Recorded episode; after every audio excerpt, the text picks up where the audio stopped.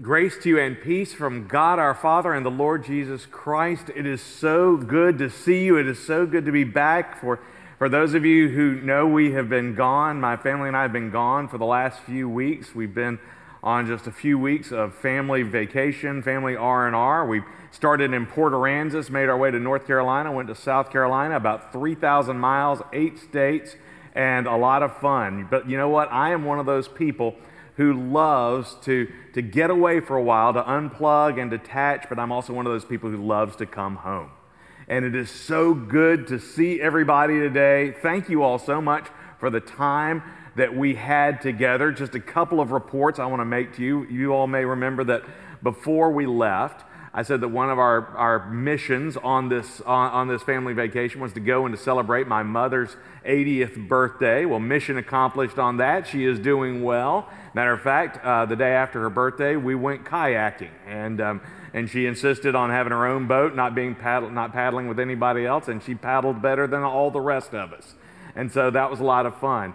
On, uh, on a much heavier note, though, I have had several people ask me about something that is, that is a, a little bit sad. Um, before I left, I told you that we had a new addition to our family, that we, uh, we had a corn stalk that was growing in our yard. And I used it as a sermon illustration of good fatherhood. If you tend the corn, if you take care of it, it will prosper. It did not while we were gone. And, and several people have been concerned, what, so what happened with the corn? And it is no more. Uh, I just wanted to let you all know that. I felt like I needed to close the circle, but that still does not invalidate the points that I made in the sermon before I left. But it is just so good to be back with you today. Thank you all for letting us be gone. And thank you, more importantly, for allowing us to come back. It is good to be home, and it's good to be with you, especially during these summer months. We're continuing our study of the book of Mark. And the passage that we're reading today is interesting, not only for its own sake, but because of its structure. It's a story about a desperate father and his sick daughter. But then it's interrupted in the middle of the story by another story. And I just was thinking about that as I was studying, preparing for this sermon. Isn't that the way life happens? You're on your way to do something, and all of a sudden there's an interruption in life that seems to change everything. We're going along, and then life gets interrupted. Well, today we're going to deal with that main story, the first part of the passage, and then the latter part of the passage. And then next week, we'll return to that interruption. But the story today begins in chapter 5 in verse 21 and then resumes at verse 35. So, if you will, read along in your bulletin with me, or watch the screens ahead of you, or turn to this passage in your own Bible. And when Jesus had crossed again in the boat to the other side, a great crowd gathered about him, and he was beside the sea. And then came out one of the rulers of the synagogue, Jairus by name, and seeing him, he fell at his feet and implored him earnestly, saying, my little daughter is at the point of death. Come and lay your hands on her so that she may be made well and live. And Jesus went with him. And then there's that interruption. We're going to jump down to verse 35. Jesus was speaking to a crowd who had intercepted him on the way. While he was speaking, there came from the ruler's house some who said, Your daughter is dead. Why trouble the teacher any further? But overhearing what they said, Jesus said to the ruler of the synagogue, Do not fear, only believe. And he allowed no one to follow him except Peter and James and John, the brother of James.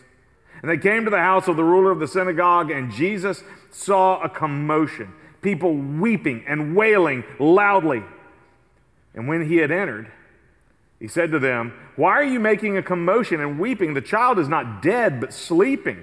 And they laughed at him. But he put them all outside and took the child's father and mother and those who were with them, and he went in where the child was.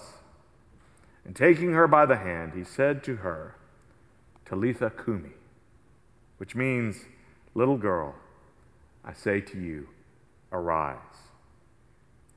And immediately, the girl got up and began walking, She was 12 years of age. And they were immediately overcome with amazement. And he strictly charged them that no one should know this and told them to give her something to eat. The grass withers and the flower fades, but the word of our God endures forever. Let us pray. O Lord, your word is a lamp unto our feet and a light unto our path. As we deal not only, Lord, with the, the main storylines of our lives, but with the interruptions, we ask that you would speak into our lives and into our hearts your power, your truth, and your daily encouragement. And may the words of my mouth and the meditations of our hearts be holy and acceptable to you, O Lord, our rock and our redeemer, for it is in the name of your Son, our precious Lord and Savior, Jesus Christ, and by the power of the Holy Spirit that we pray. Amen.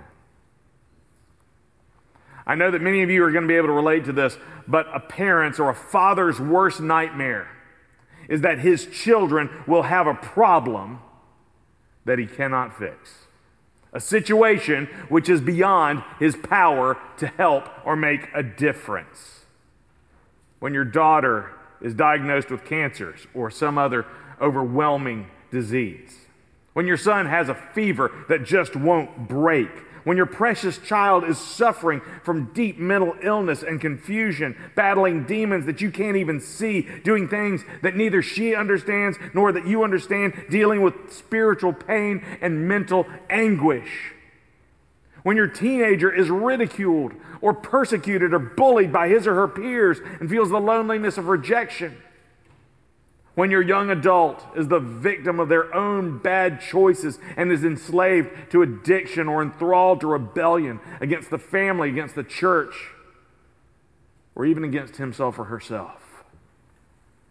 Those are all problems that we as parents have to face, knowing that they are beyond our control, our power to make a difference.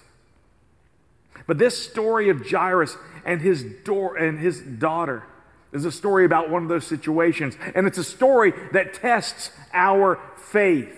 And I don't mean that it tests the credibility of miracles or the believability of Jesus raising a little girl from the dead. No, what I mean is that this story challenges the limits that we put on God.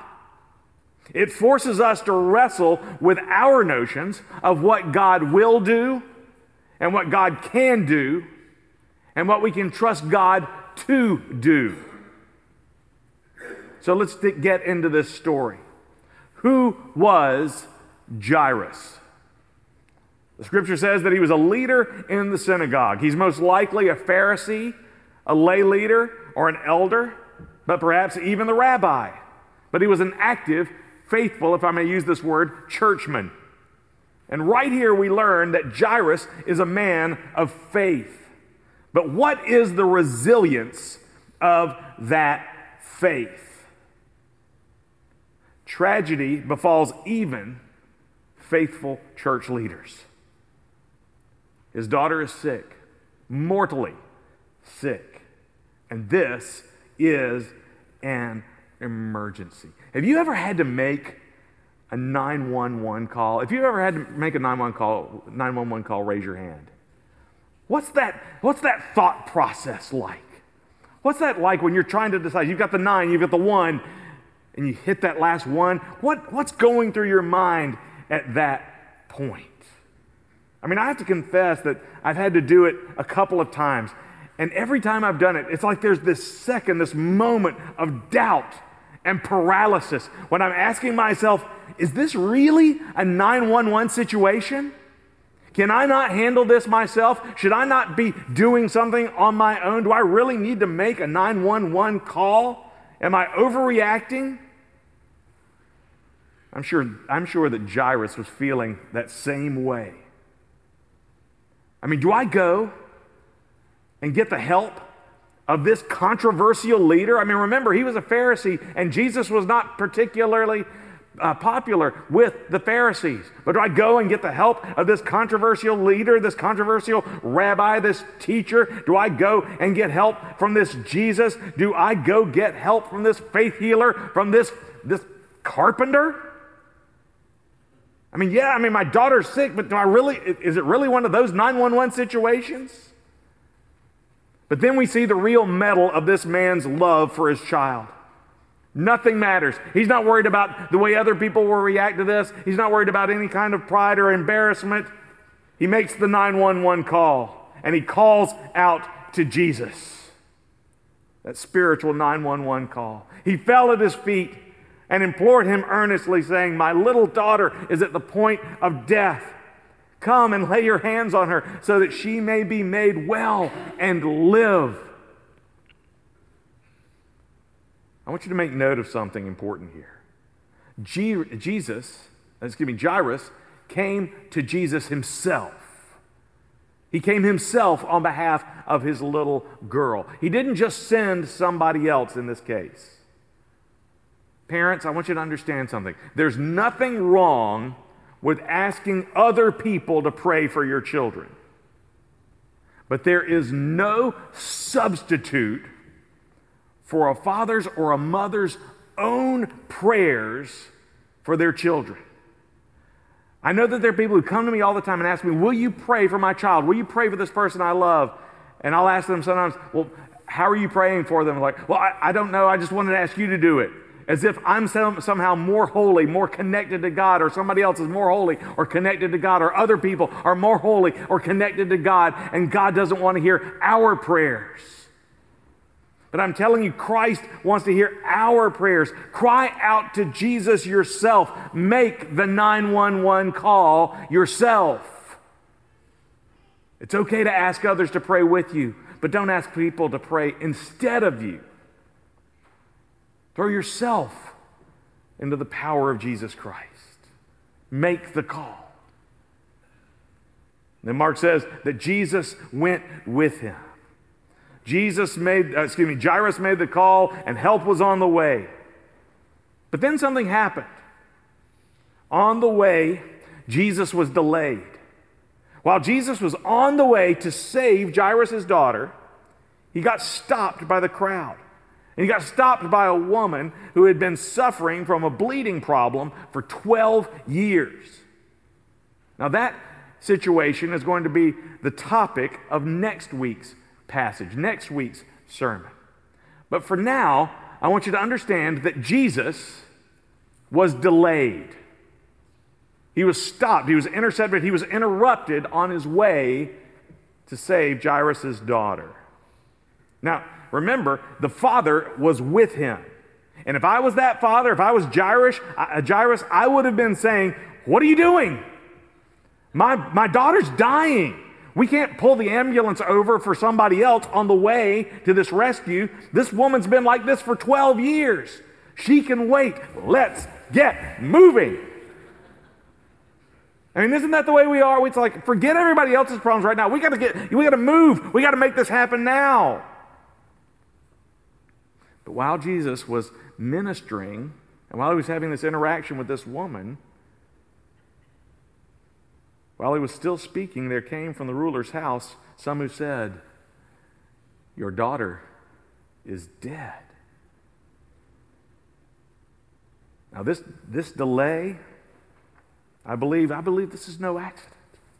I believe it's critical to the story because this delay prevented Jesus from getting to Jairus' house in time.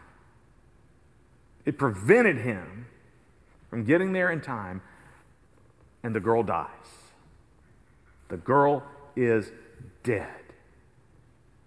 You know, maybe Jesus could have done something if he had gotten there sooner, but now it's too late. And the messengers even say, Why trouble the teacher anymore? Why trouble, why trouble the teacher any further? Why bother the teacher now? And I want you to understand this is not just reporting a fact. This is a statement of resignation and defeat. This is a statement where you throw your hands up and just give up. Why bother the teacher now? It kind of reminds me of the story of Lazarus in John's gospel. It's interesting that in this story, as in the story of Lazarus, a person was sick at death's door, but Jesus was delayed. And when he finally got there, the person has died. And in the story of, of, Lazarus, Mary and Martha, the sisters of Lazarus, came to Jesus and they said, Lazarus is dead. Maybe you could have done something if you had been here sooner. But you know what? You're too late. If you had only been here, you could have saved my brother. And now Jairus must be thinking something along the same lines. If you had only hurried, if you hadn't stopped, if you hadn't delayed, you could have saved my daughter. And I think that's interesting about, about what it says about the way we approach God. Because we approach God because we want God to prevent bad things from happening. We see God's power more as a power of prevention than a power of restoration. It's more of a power of protection rather than resurrection. And therefore, faith becomes a totem, a formula to prevent bad things from happening to me and the people I love. But as I said, this delay is not an accident. Rather, I believe that this delay is a setup for a deeper revelation of Christ's authority and Jesus' true identity.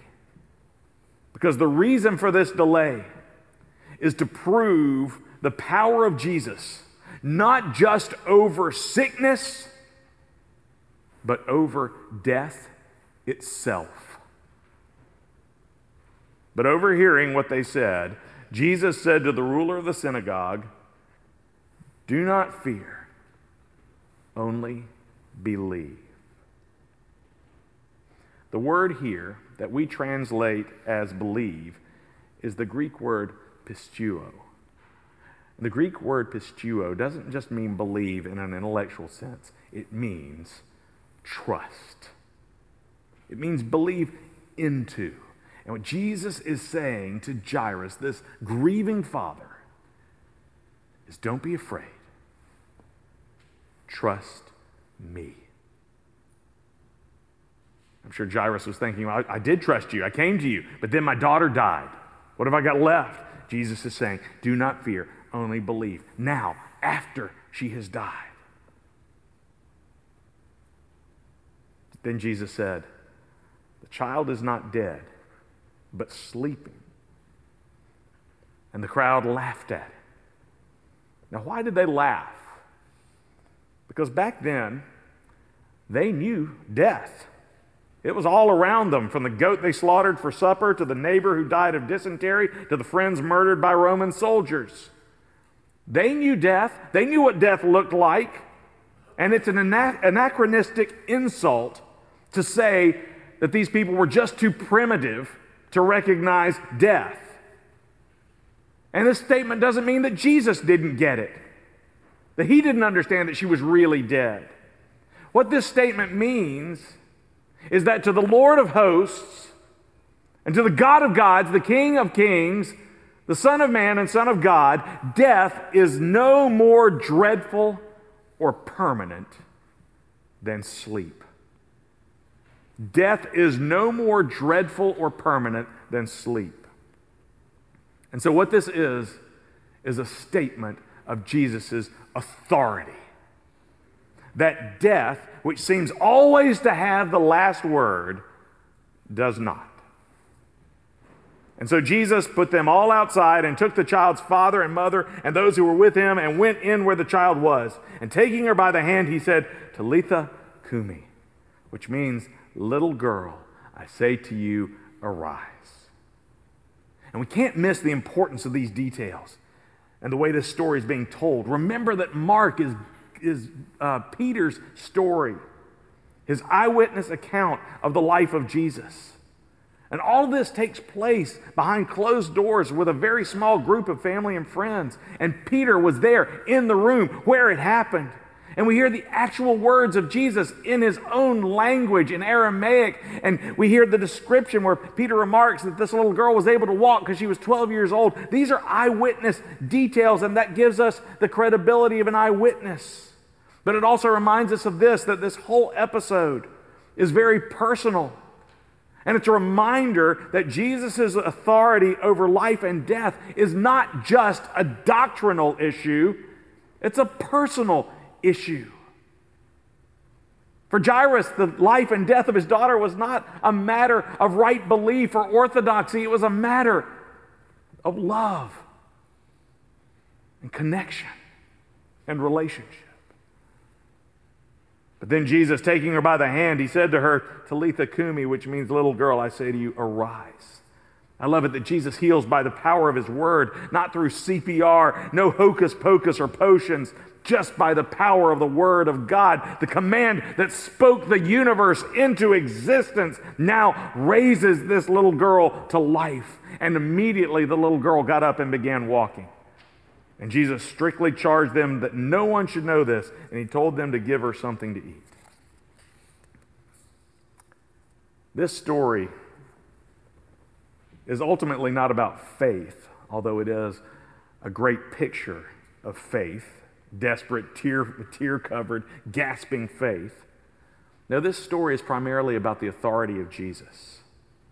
And that even with the delay, Jesus showed an even greater miracle. That nothing, not even death, can separate us from the power of God and the love of God in Christ Jesus, our Lord. To me, as I reflect on this story, this passage begs a question When is it too late for Jesus to make a difference? When is it too late? Do we trust Jesus even when it looks like the game is over? In life, in death, in life beyond death. When is it too late for Jesus? When the legendary pastor of this church, P.B. Hill, was just a seminary intern, he served coal miners in the mountains of Abingdon, Virginia. And one day, the town's chief of police, a man named Dick Hudson, came to him because he wanted to talk. Now, Hudson had never gone to church in his life and had never given any attention to religion, but he liked this young chaplain and ended up spending time with him, getting to know him, and asking questions. Friendship was developing, but one day, on his way to testify at the trial of a man that he had arrested, Hudson was ambushed on the way to a trial, on the way to the trial by a cousin who shot him in the neck with a shotgun young P.B. Hill, helped the local doctor clean the body, and they went to see Mrs. Hudson. of course, she was heartbroken, but she was also scared for her husband. And she said, Mr. Hill, will you please tell me something? Did Dick go to hell? The young minister answered, Only God can decide about that. He is the only one who knows what goes on in a man's heart.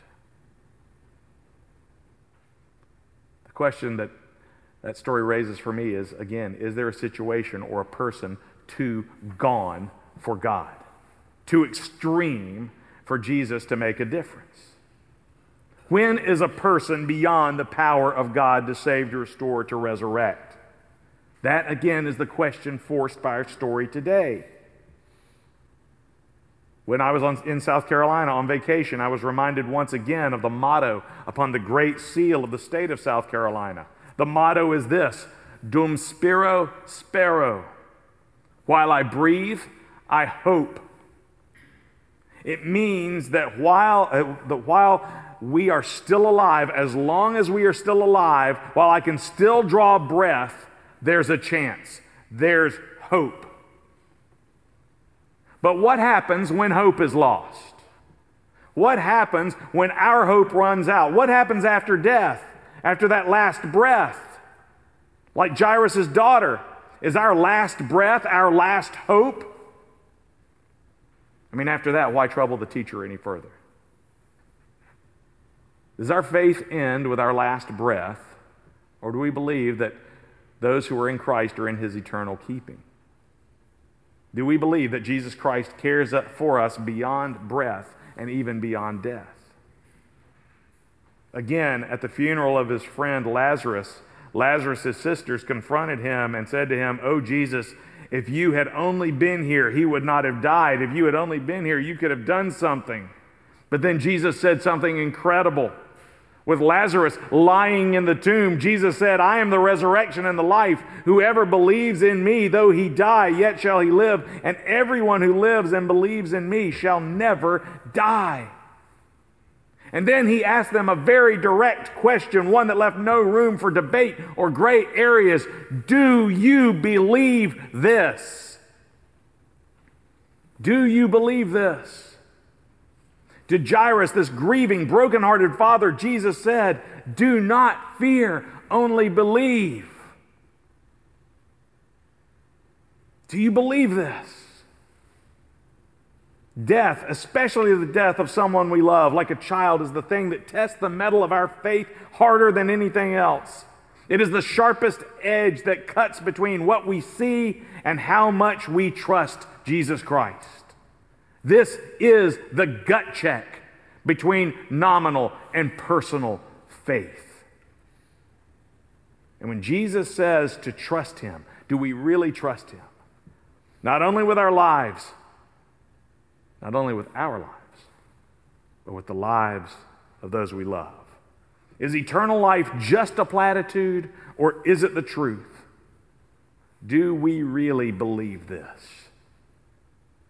Jesus raised this little girl from the dead so that he could give us a touchstone, a concrete example of life beyond death that we can see, so that we can know we can trust him when we cannot see. And through that seemingly ridiculous delay, Jesus shows us the even greater miracle not just healing, but life beyond death. He did this with Lazarus, he did this with Jairus' daughter, and he did it in his own resurrection. Here is the proof of Jesus' authority over death. Here is the truth that Jesus has authority to give life. It's not just a claim or a boast. Because of Jesus Christ, there is life beyond death, and there is life beyond breath. And the point of this miracle, given for our benefit, is so that when somebody dies, we will know that we can believe in what we cannot see because we have seen the proof of his authority. More powerful than death, and even more powerful than our hope is the authority of Jesus. Because the Lord said, All authority in heaven and on earth has been given unto me. Do we believe that? I've done a lot of funerals in the five years that I've served as your pastor, and in the 20 years before that. And in those funeral services, in the gathering of family and friends, I always read the promise of Jesus Christ I am the resurrection and the life. He who believes in me, though he may die, yet shall he live.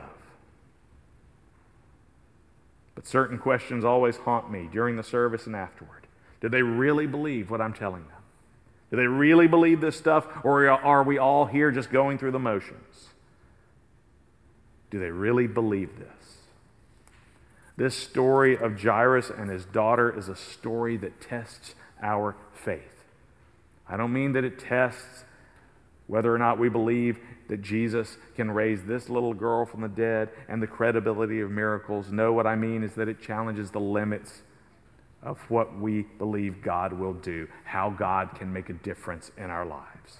It forces us to wrestle with our notions of what God will do, what God can do, and what we can trust God to do.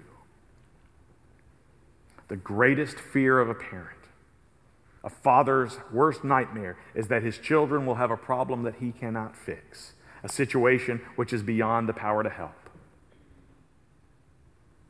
But in those situations, are we ready to cry out to Jesus, to pray, and to make that spiritual 911 call? Do we trust Jesus with the lives of our children and the lives we love, of those we love, even beyond our capacity to help or our ability to see? Jesus said, Do not fear, only believe. Trust me. Will you pray with me? Oh Lord, we live lives of constant interruption and constant challenge. We fear not only for our own lives, but especially for those that we love.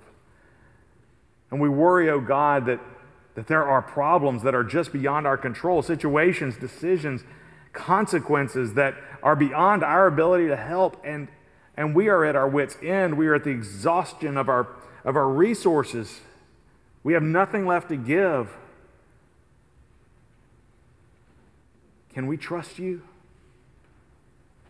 Can we trust that, that you can help beyond every limit? Can we trust you to know what is best, even when things are dark and cloudy to us? Can we trust you, O oh God, to care for us in life, in death, and even life beyond death?